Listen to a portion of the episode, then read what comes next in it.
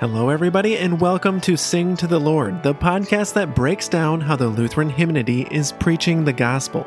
I'm your host, Mason Van Essen. What you're hearing is the hymn, O Living Bread from Heaven.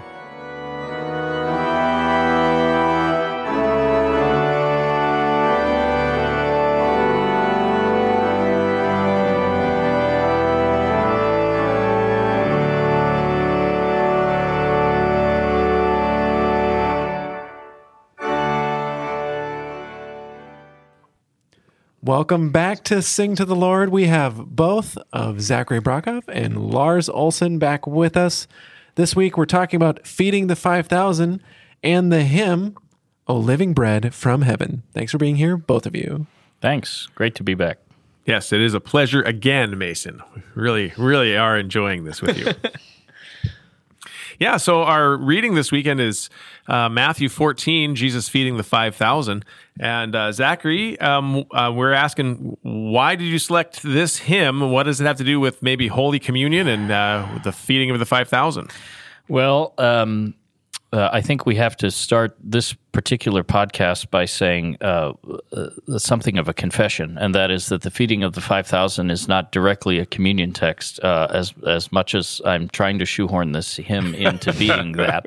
Uh, but um, it is, of course, a text about how God uh, provides for us day to day, and um, there will be other hymns listed that that might suit that particular topic if, if that's all we're going to say but i think it's really difficult in worship when we when we hear this text um, not to uh, jump not only to what god gives us in terms of daily bread as luther would say but then also um, what what christ is there present in worship to give us that particular day um, and so uh, where where the text deals again with what we're what what God is going to give uh, day to day. Um, this hymn deals with the comfort of uh, what God gives us. Of course, for actually our, day-to-day life, and the final stanza will tell us um, actually in service to the neighbor, um, in in a way, um, but then also what we need uh, for uh, this life and the next. So, um, it, it, it was a hymn that was um, actually originally written to be sung after the reception of Holy Communion. So, um, uh, actually, if if we end up singing this in worship here in Sioux Falls, I think it'll be after the sermon. But uh, he intended it uh, rather clearly from the text to be sung after communion. So we're breaking all the rules here and choosing a hymn, uh, but but it's just too good of a text to pass up. Um, in fact, the you know, there's even as I was reading the the feeding the five thousand story, it's one of those miracles. Unlike you know, later in a little while, we're going to talk about um, Jesus walking on water. These other miracles that seem even the resurrection, right? Uh, other otherworldly, but there's something very mm, basic human elements of loaves and fish, and I could picture that. Well, just get more of them. Jesus can make these. Uh, and what would it have been like to be there? Right, it sort of goes through my mind because um, I can I can picture that um, here. Uh, really, it is to say, um, you think that's something. Check out what God's actually going to give and feed uh, five thousand plus, right? Um, throughout right. throughout history. So yeah, I think it's actually a, an important point, right? We don't we don't come to worship um, in order to just walk out with like armfuls of of uh, cucumbers and zucchini, right? right? as much as that might happen at congregations, right? Everybody piles in and says, "Oh, my garden's going crazy. God's bounty is everywhere." But uh, but when we're talking about um, worship or communion, we're not saying how do we feed one another and make sure that everybody has enough daily bread. Sure. We're saying, oh, wow, what is God promising when the daily bread runs out? Mm-hmm. Right, and so that's that's um, a little bit the subtext of what's happening in Matthew 14, even when he's feeding the 5,000, because when uh, he's saying there's not enough and we provide for that, right? You're feeding me with, uh, with this miracle. But um, of course, we see that there's hunger and things in the world. Uh, but there is this food that uh, the world doesn't really know about that sustains life because it is God's promise rather than, um, you know, a a, t- a tomato that uh, sure, is handed right. to you, right? right? Or even a, a, a, bit of bread. And so, we, as we were talking about it, even uh, if Holy Communion is seen as your daily bread, you're, you're missing something, right? Because you're just getting a little piece of the bread. Sure. Uh, yeah, it's it's really feeding on the promise. It's it's that sustains your faith rather than uh, just gives you some bread. So it's a it's I think it's a helpful turn is what I'm trying to get at for you to, to pick this hymn that talks about communion.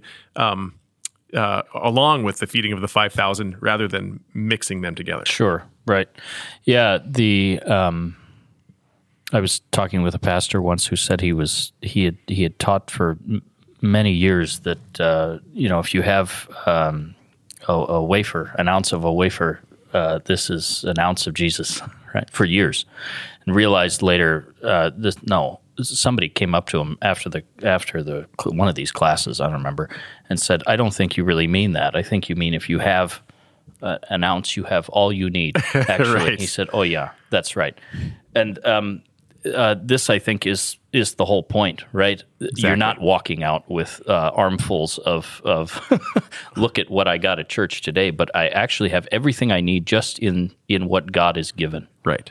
So, um, and the the there are certain parallels for me as I was look reading through the text and and what Christ tells the disciples here. You give them something to eat.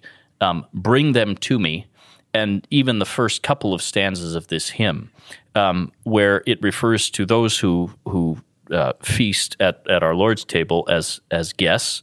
Um, the gifts that are given, uh, the, the gifts that we receive are given by God. Uh, they're not something we manufacture. Um, Christ is the one who leads us here. Christ is the one who feeds us. It's all Christ's doing, um, and I think that's uh, also just an interesting connection between the two texts that that that we can uh, we can draw out. Um, the in the context in which the hymn was written, I mentioned it was for Holy Communion.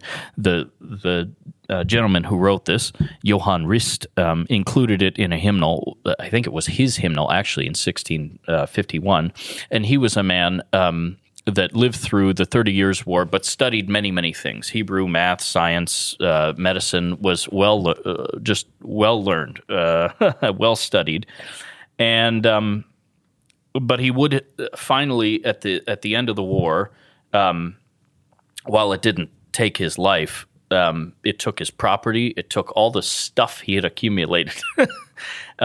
and uh, so when he says things like, um, "You have given, you have freely given what earth could never buy," or or um, a, a, a piece um, that I I can't manufacture myself, he would have known very much what this was.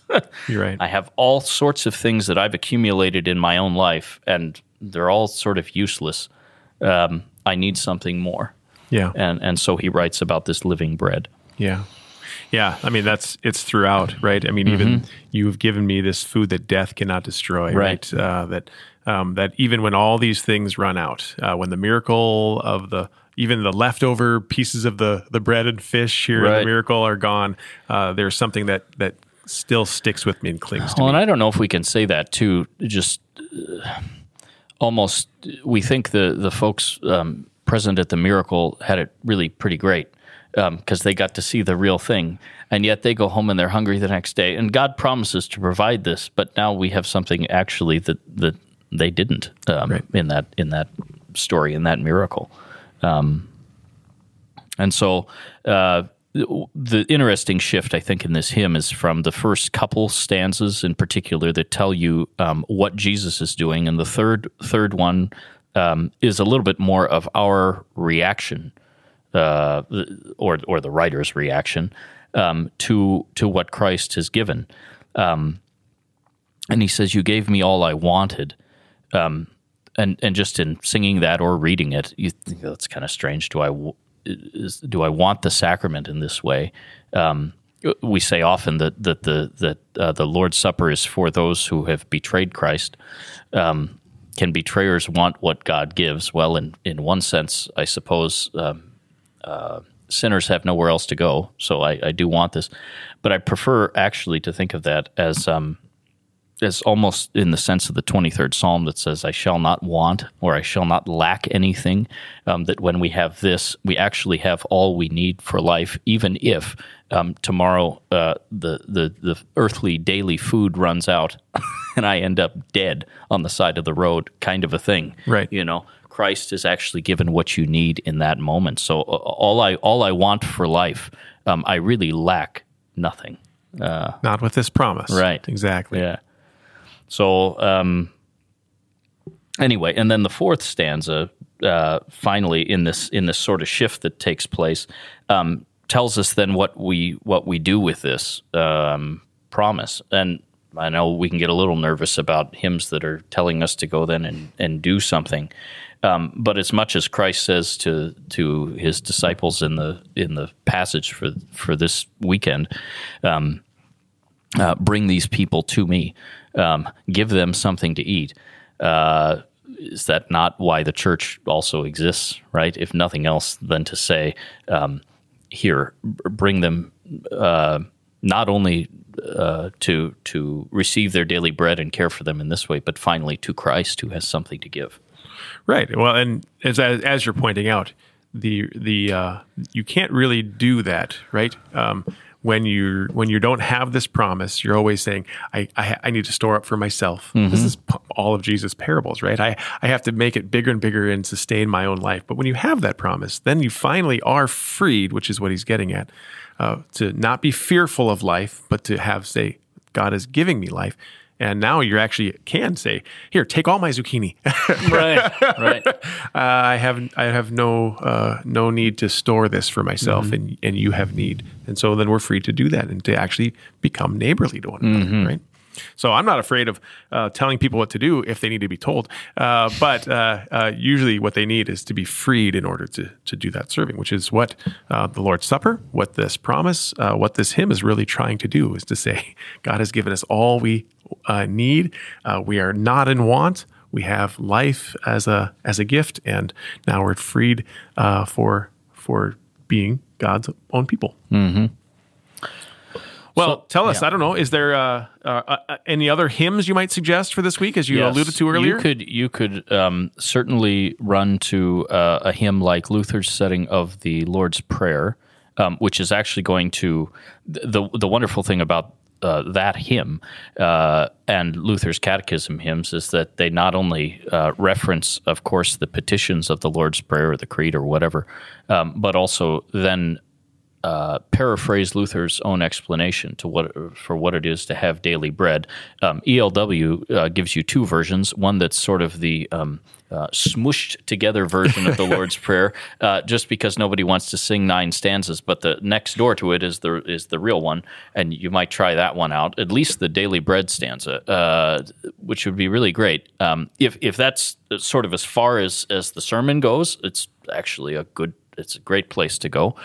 Um, there's another one, uh, uh, We Plow the Fields and Scatter, um, which is sort of uh, almost a Thanksgiving ish type hymn.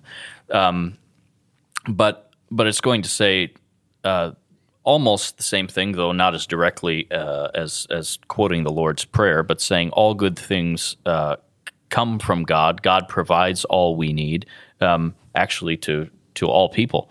Um, and so either of these, I think, work well. Uh, you really you couldn't go wrong going to the communion section and singing something like "All who hunger gather gladly," something that's that's going to um, reference again communion, but that that depends uh, which direction the sermon takes. So we leave this to people to to to do some thinking and uh, and make some decisions. and at least listen to your suggestions. Well, you know uh, that's why we're here.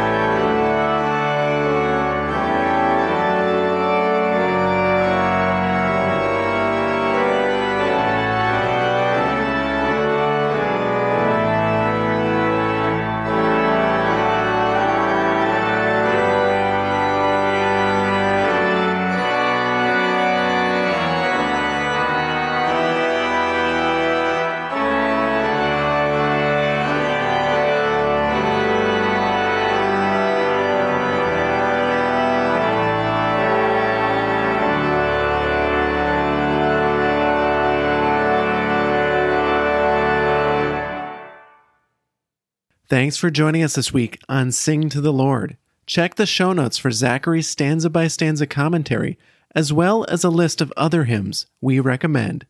See you next week.